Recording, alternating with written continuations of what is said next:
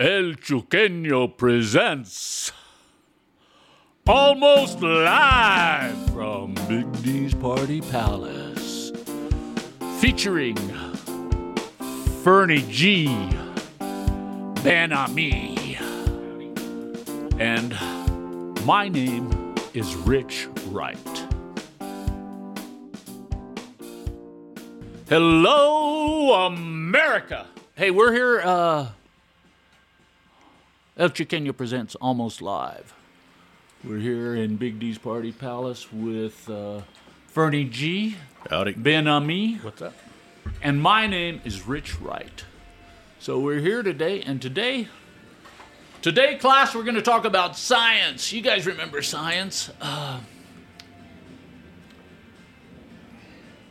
there's a. They're bringing back uh, extinct animals, dead animals. The latest is the dodo. Mm-hmm. Yeah, the company that's uh, heading this up is called Colossal Biosciences. I'm pretty sure their office building is a, a glass pyramid in Antarctica. We don't need to get into that. But, um, you know, kind of a cool idea. It's called de-extinction is is the process, and... yeah, bringing things back from from the beyond. Kind of cool. Although if you look at a dodo bird, you know, I don't know if I'd want to tangle with that. Do we know how big they were? Like, they were like three uh, feet. They had like a forty-foot wingspan. A forty-foot wingspan. forty they were foot. as big as a house. They were as big as a house, yeah. So, you know. Nah, they weren't we that big. They weren't that big. They were, uh, really? you know, turkey size, right? Turkey. Yeah. I think. That's cool. But a bigger beak. Bigger beak, yeah. Bigger beak. Uh, yeah. Um, but yeah, so the company was founded in twenty twenty-one by Ben Lamb and uh, Harvard Gen- Harvard University geneticist George Church. This this raises some interesting ethical questions, practical questions too. Mm-hmm. You know, uh, did you ever see that movie Frankenstein? You know, maybe we're tinkering with something we shouldn't be tinkering with. You know. Um. Probably. That they, they went they went extinct for a reason, right? yeah. Right. right. Yeah, I don't know. What, what about okay? What? Oh, sorry. What were no, you going to no. say, Fernie? What, why? Uh, why bring them back? I mean, Thanksgiving. What's the point? Thanksgiving. Another an, an option. right. Like, didn't have they seen Jurassic Park? You know. Right. Right. Right. Right. right. That. That didn't end well because it never ended. I think they're coming out with a new one, right? Yeah, yeah, yeah. Chris Pratt needs more more movies to, to come out with. Uh, uh-uh. How about what if we brought back species that humans are responsible for their extinction? What if well, we I bring think, those I back? I think we killed the dodos, the carrier pigeons. We dodo. We killed no, the carrier dodo. Pigeons. Oh, uh, did why? He? Why did the dodo go extinct? I don't know. Yeah. You know, I I was an advertising major. Oh yeah, yeah. Let yeah, me yeah, find yeah. out. Yeah. Well, I mean, you know, maybe it was uh, social pressure, you know, maybe. Right. I dodo. The dodo bird. I'm going to cut all this dead air out. Nah, leave it in, bro. It's more authentic that way. Okay, let me ask you another question. Um, okay, I have the answer really quick.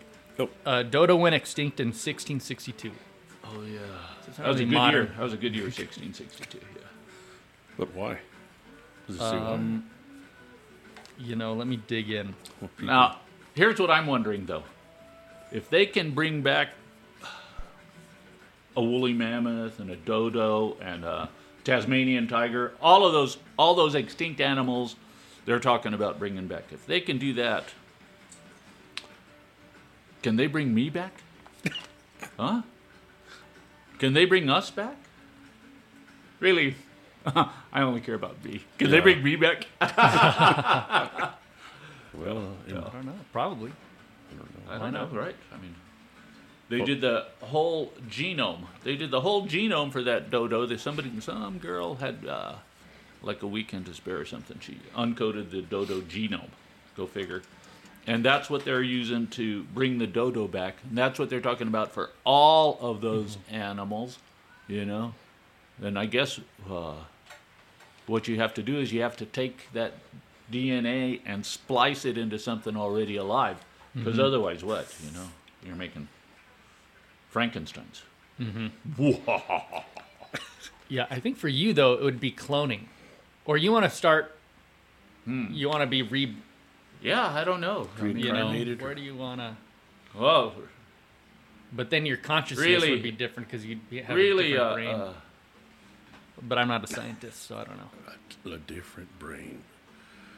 Life's good, you know, but what's next, you know? So yeah. Who knows? So, yeah. Yeah. You don't have to clone me unless you want to, you know. I'd really be flattered. Yeah. Mm-hmm. So, yeah, what other... Let me... Uh, let's see.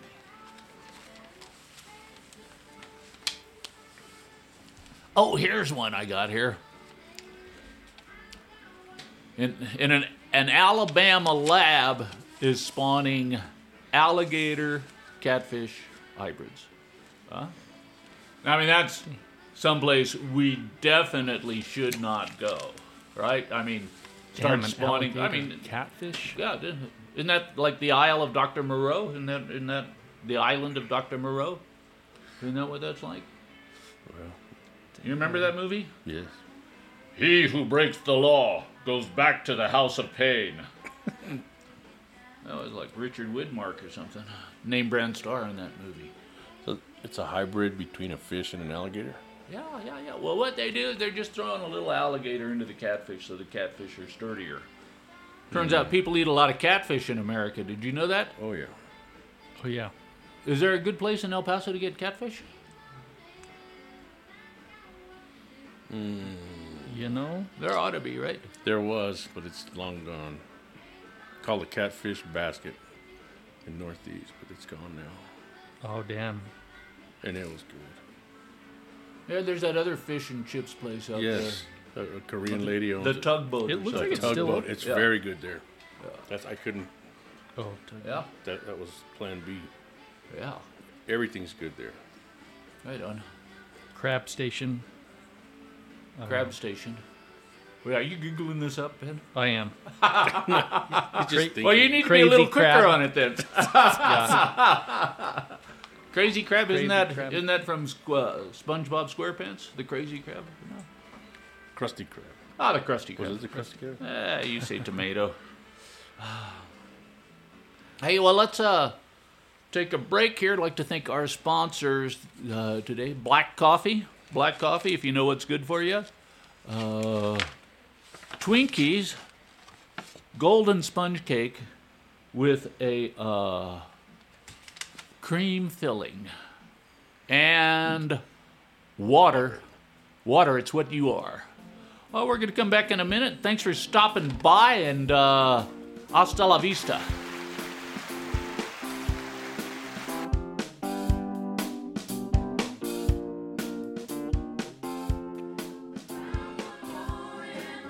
Hey, uh, Judy, Judy, we're back. Could you could you turn the jukebox down again? I mean, I like a good time as much as anybody, you know. But yeah, yeah, please, thank you, thank you.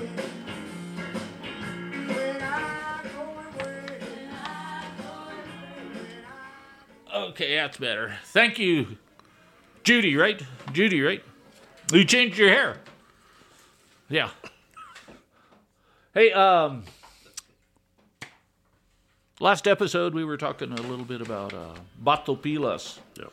Chihuahua, down there in the bottom of the Copper Canyon, right? Gorgeous territory. Beautiful. You know, I don't remember the last time I was there. It's probably been twelve years maybe, I think. No, no, no, it's been much more, more than, than that. that. Much more than that it's been. But the first time I went to Batopilas, that time I was telling you about last week, uh, Bato, Batopilas didn't even have a telephone, you know? And uh, they had a, like a little wire strung by the side of the road the whole way, you know? And it was Batopilas' connection to the world. Or there was a guy who uh, lived up there behind the jail that uh, had a ham radio, you know. So, uh,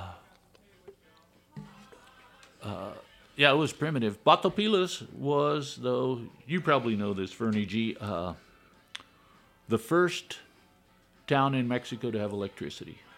Yeah. Did you know that? I did. Yeah. Sure did. Yeah, they had that big silver smelter there, and the guy was getting crazy rich making silver. So he brought in uh, a little uh, hydroelectric generators, a couple of hydroelectric generators. Huh. Mm-hmm. And when I was first going there to Batopilas in the mid-eighties, uh, they weren't working. They were clogged with silt and everything like mm-hmm. that. But after I'd been there, you know, fourth or fifth, sixth or seventh time I'd been there, they got the generators up and working. And uh, it was pretty cool, you know, hydroelectric generator sure. down there in the bottom of the Copper Canyon. And uh, before that, they had a diesel generator. And mm-hmm. they would run all the lights of the diesel generator till like nine o'clock or something like that. Mm-hmm. And then they would uh, let you know that they were turning the lights out by uh, blinking them, you know. They said, okay, you got like ten minutes, which means, okay, light your kerosene lantern, mm-hmm. you know, because... It's part of their culture down there. I mean, a lot of the pueblos, they shut down at sunset. Right, right, right. And right. The town's gone and get going in the morning. Right. You know? Right. Yeah, yeah, and everybody knows everybody. Everybody knows if you... Mm-hmm. Everybody knows if you get in Bonnie's truck, you're going to do a drug deal, you know. So, yeah, yeah, yeah. So, uh... everybody knows everything. There's no secrets in a town like that. In a lot of Mexico, it's like that too, though. Mm. But you know what's weird about Mexico is that uh, everybody lives in their bubble. And I guess that's true with the United States too. We all live in our bubble, you know. But everybody mm-hmm. in Mexico, they're all in with their uh, clica, you know. Of course. And their uh, social peers, you know. Mm. And uh, little security circle. Right, right, right, right, yeah, right. Who, who do you trust? Well, yeah, but yeah, but not even that. Who do you trust? But some of those, there are so many different Mexicos because of that. You know, everybody has their own individual Mexico, so mm-hmm. everybody's experience, what everybody knows about Mexico, is uh, different. You know, mm-hmm. and I think uh, because the United States is more homogenized than uh, Mexico, and you know, culturally homogenized. You know, I mean, mm-hmm. we've got one hundred fifty-four channels and nothing's on, and uh, but uh, yeah, uh, there's uh, in Mexico. It has a lot of different faces. Juarez has a lot of different faces. Mm-hmm. What, I mean, there's a lot of different cultures there. And the sad part is that uh, the poorest people have hardly any interaction with government at all. You know, maybe they go to the Seguro Social hospital there, and uh,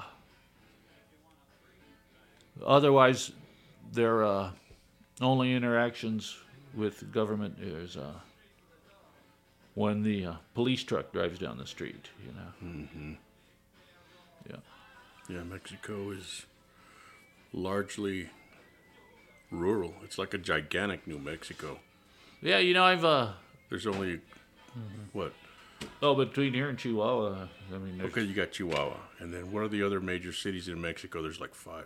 Well, and the rest is all rural. Chihuahua... It's... Ciudad Juarez, like El Paso, is like far from everything. You know, if you want to get to the next big town, it's uh, Ciudad Chihuahua, Chihuahua City down there, and it's uh, more than four hours, you know, yeah, on those nice super highways they got in Mexico. Casas Grandes, too.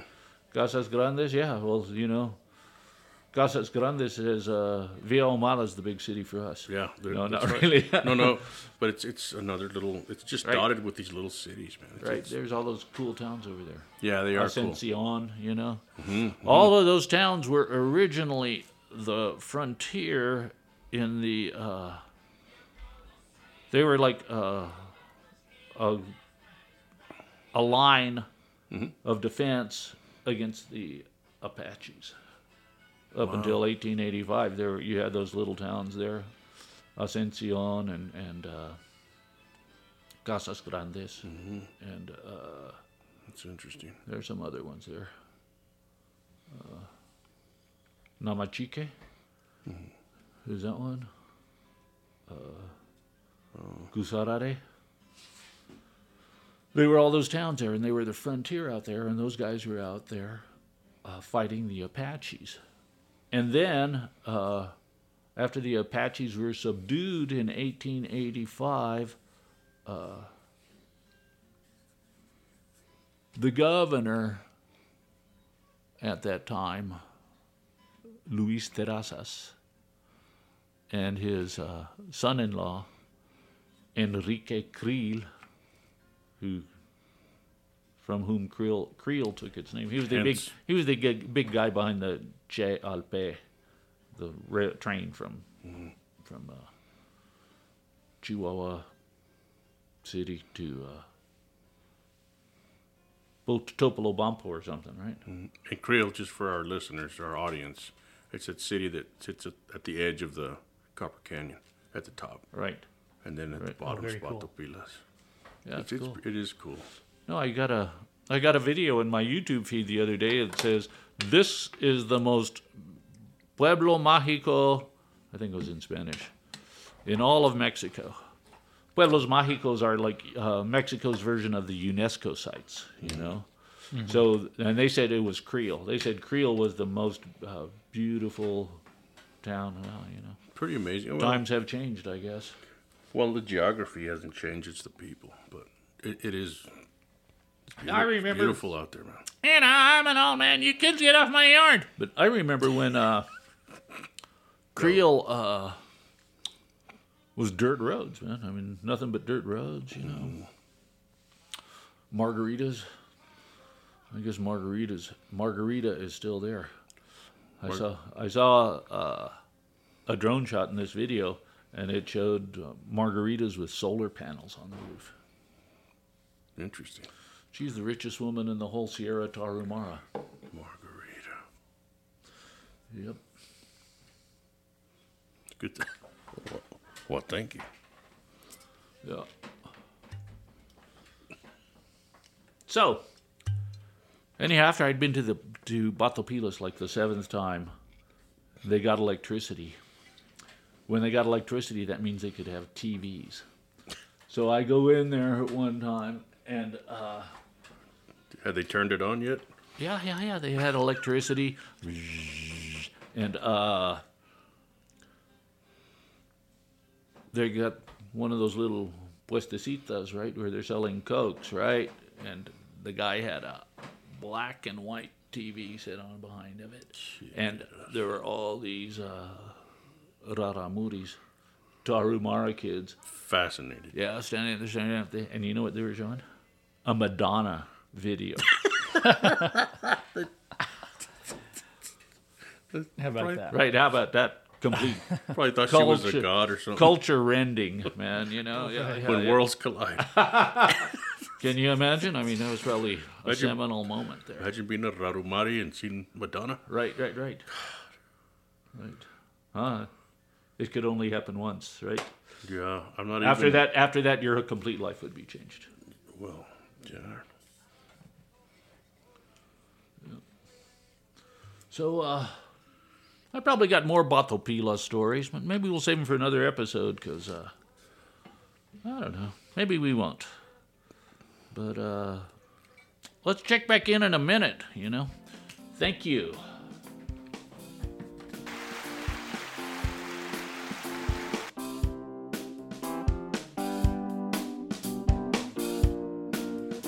Thanks for still being there, or thanks for coming back, or thanks for your everlasting love, or thanks for your overnight stand.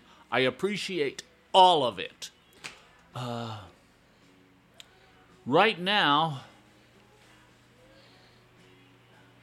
Fernie G and I were talking about it. I said, hey, Fernie,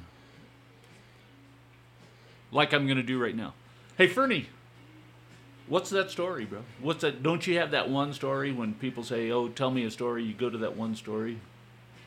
Well, do you have that? I do. It's it's actually your story. about that time you were at the treetop. You're telling my story? No, I'm going to let you Man. tell it. Man! Uh, back in the day. So, back in the day, back in the day, it was Wednesday night at the treetop over there off of Airways. And, uh, you know, it's actually Airway Boulevard. It's not Airways. Just one Airways? Does anybody ever say Airway? I've never heard it. Airways. It's Airways. We call it Airways. Whack. So, uh, we were there over there at, at the uh, treetop, and it was Wednesday, and Wednesday happened to be men's night back there, and it was two for one, and I was drinking Tanqueray and tonics at that time in my life, and uh, I was a regular customer. I was in there four days a week. It was it was my neighborhood bar, practically, you know. I could uh, stagger home from the treetop if I had to. If you could. if I if or if I could, yeah, yeah, yeah, yeah. Uh, and uh, this was oh probably seventy-five or seventy-six. nineteen seventy-five or nineteen seventy-six. And I was uh, eighteen or nineteen, something like that. And uh, back then, the drinking age was eighteen. They made the uh, drinking age eighteen because they were drafting all those eighteen-year-old kids and sending them off to Vietnam. And, yeah, uh, uh, had to. Uh, yeah, so they had to. Uh, I thought it wasn't fair to. You can get shot and killed, yeah. but you cannot drink, yeah, you know. So, yeah, all over mm-hmm. all over the country at that time, the drinking age was eighteen. So I was, you know, eighteen, nineteen, something like that. Uh, Old enough to... A chavo, bro. A yeah. chavo, man. I was a young man. And so we were there at the treetop on a Wednesday night in uh, nineteen seventy-six or seventy-seven, más o menos. And... Uh, all of a sudden, there's some kind of altercation at the, at the in front of the stage. You saw a guy walking really fast out of the place, and uh, walking out the door. And uh, Jack Duncan, the bass player for Mercy, hmm. he says, uh, "Stop that motherfucker!" And like like uh, they were. Rock stars. Mercy, that band was rock stars, man. Yeah. You know, they killed it. And it was like, uh, I don't know, David Lee Roth, you know, or, you know, The Finger of God, something like that, you know. It was, uh, if the bass player from Mercy said it, it gets we done. Love you, bro. We love you. Stop that motherfucker. Okay. So instantly, uh, everybody. Uh, Mother fornicator. Oh yeah, I'm sorry. Yeah, my mom's gonna. Hey, call Missus G, I'm so sorry. My mom's gonna. Call you? you. Oh yeah. Damn it. I bet you've probably heard that word before. and uh, uh, she. Uh, I'm thinking about your mother, bro. Oh. uh. So anyhow, instantly. The bar cleared out. Holy Every guy in that bar went out into the parking lot chasing this guy. What did he do? He ran. What would you do? You know? No, but of course he ran. Of course he ran, but why is everyone in hot pursuit of this dude? Well, what ha- I found out later had transpired was that some other guy had been sitting in on the drums for that song. And uh, this guy had punched the drummer, Andre Bonaguidi, in the nose. And then psh, split the bar.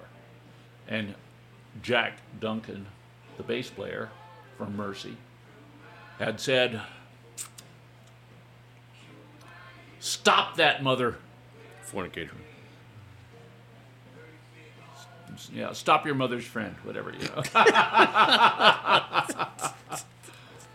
right, right. And uh, so, uh, bang, everybody went out I don't know, but you know how it is. You you know, you get, I don't know, thirty, forty guys out there, you know. Some of them just walk out the door, you know, and say, you know, and some of them take it a little further, you know. They go to the edge of the parking lot, you know. Some of them might even cross the street, and they say, uh, ah, no, yeah, I saw him. I don't know. I don't know where he went. You know. But me and my friend, Ron Watts, Ron Watts, Ron Watts, uh, we were there, and uh, we got in, a, I think it was a Le Mans, a white Le Mans with a blue Landau roof, nice. Probably, mm, I don't know, seventy-two, maybe something like that, you know. Mm-hmm. uh, just coupe. like a, just coupe. like a like a G T O, but coupe, yeah. coupe, right? You know, two door. So, uh, um, we were driving that, and uh, before that, he had a sixty-five Mustang. Ron did. Sweet. Yeah. Ron, rest in peace. I hope you get Spotify and, and wherever you're at. And uh, so anyhow, uh, we uh, we got in the Le Mans.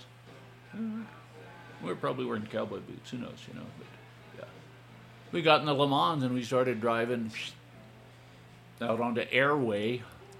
Z. uh,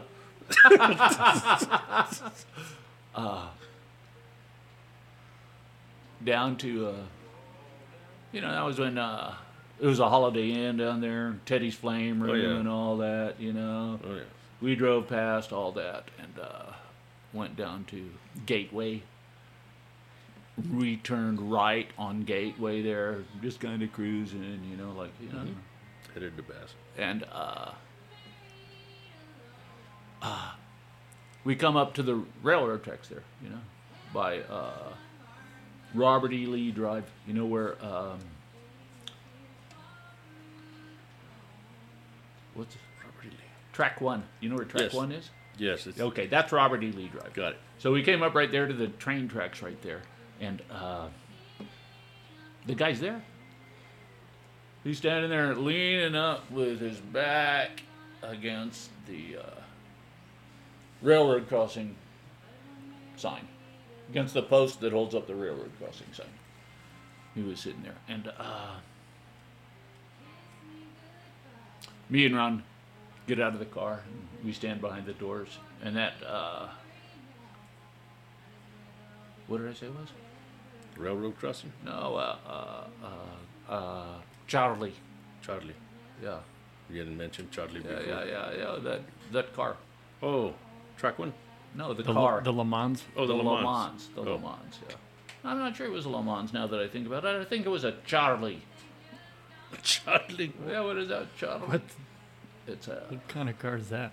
It's a Chevy. It's a... Uh, sixty-six. No. Lowrider. It was named Charlie. Monte Carlo. Monte Carlo. Monte Carlo. Is that what I said before? Yes. We're still driving the Monte Carlo? Yeah. Yeah. Yeah, down there. Oh, you down switched there. Cars. Well, yeah, I said it was a Le Mans, right? I don't think it was Le Mans. I think it was a Charlie. A Charlie. I learned that from some baggage handler down there in the uh, Chihuahua bus station, the Metro bus station in Chihuahua, before they moved it to make room for that children's museum. Ah. Yeah, the Charlie, a Monte Carlo. Uh, no, I think it was Le Mans.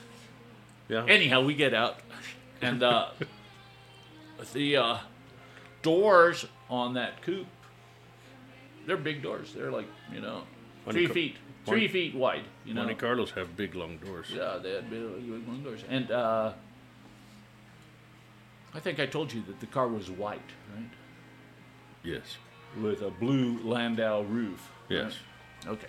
So um, we get out, and uh, I say to the guy, me and Ron are both standing behind our doors like cops, you know. I say to the guy, hey, let's go back to the club. And the guy says, I don't want to go back to the club, man. The guy was badass and me and bullshit. Okay, so earlier that day, Ron and I had uh, been out playing around with his uh, I think it was a B B gun. It could have been a pellet gun. No, it was a B B gun. It was a pistol. Okay. A B B gun. And it looked just like one of those nine-shot twenty-twos, bro. I mean, it it wasn't a, an especially menacing people pistol, but it looked like a real pistol, bro, mm-hmm. you know. So we had it with us. It was under the seat of the car. And when that guy started talking back to me, I said, I put it to use. I put that pistol to use. I took that pistol, and I took it from behind the door where it was in my hand, and I took it and I moved it in front of the door of this white Le Mans mm. or Monte Carlo. I think it was a Le Mans. And uh, I moved in in front of it, so it was this big black pistol with like a seven-inch barrel, you know, revolver. Uh, oh, yeah. That's an attention getter. Right, right, right, right, right. Looked like a real gun. I said, hey, let's go back to the club. And just at that moment, a car pulled up behind us. You know, the truck stop was right over there, uh-huh. right at the end of at the end of Airway, south side, of, south side of Denton. Yeah, yeah, yeah. And and uh, obviously this car had missed the uh, Airway entrance to the freeway, and it was going down to uh, the Geronimo entrance to the freeway, whatever, you know. Yeah. And uh, they, uh, you could tell they were tourists because they had a uh, luggage rack on the top of their car that was full of crap, you know, and, you know, it looked like they were, they looked like the Jodes, bro. They looked like the Jodes from Grapes of Wrath. That's what I was thinking. I was thinking, oh, there's, there's the Jodes from Grapes of, I wasn't thinking of that. Anyhow. It's all right. Anyhow. I'll walk along with you. the guy, the guy, uh, this car stops because obviously there's, you know, our car stopped in the middle of the street and this guy's standing there. This guy runs over to the car, and uh, uh, I can't hear what he's saying, but the guy in the car did not roll down his window, you know, so. He couldn't hear what he was saying either. But uh, I can only imagine what he was saying, and then you saw the, uh, the guy in the passenger seat. He looked back at us, he looked back at us, and he went like this. Telling the driver to get the hell out of here, man. This is not our problem, you know? So, yeah. So, uh, the guy runs around to the other side of the car and starts talking to the driver. And, you know, he's out of our line of sight then, so we don't know what happens. But then the car drives off. And the guy is gone. He's not there anymore. What? What the? What the? F- Would he jump on top of their car? With the it car had the luggage rack on it. Yeah. Oh. He had hung on to the luggage rack oh. as the car had driven down Airway. I was guessing. Oh, no. Yeah, the car the the car made the turn right up there next to the Barbara Bassett Apartments, below the Barbara Bassett Apartments, and you could see the guy hanging on to the luggage rack. Damn, that's a commitment. You know. Well, you know. He's so, a wor- he's a work in progress. Nobody, no one understood as, that. As are we. Yeah. As are we. I am still a work in progress. I am uh, well. I am old enough to be your brother, but I am still a work in process. Yeah. Yeah. That. Okay. Well, I think that about does it for this episode of El Chuqueño Presents Almost Live, and we're going to be on. Going to be in your ear before you know it. Um, thanks so much for listening, and uh, God bless us each and every one. I'd like to thank today's sponsors, uh, Black Coffee, Twinkies, Golden Sponge Cake with a cream filling, and water. Water, it's what you are. Okay, thank you. Ciao. We'll see you later. My name is Rich Wright, and I'm here with Fernie G and Ben-Ami. And we're signing off for now till next time. Thank you for coming by. Please stop by again. Later.